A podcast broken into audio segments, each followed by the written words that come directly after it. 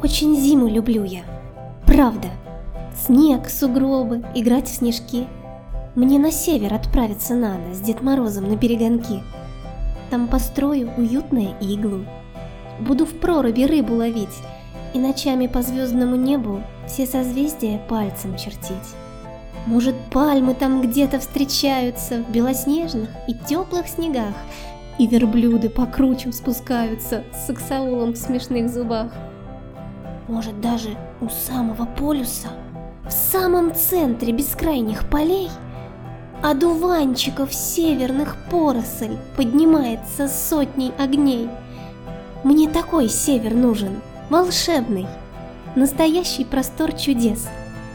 Я отправлюсь туда, несомненно, с одуванчиком наперевес.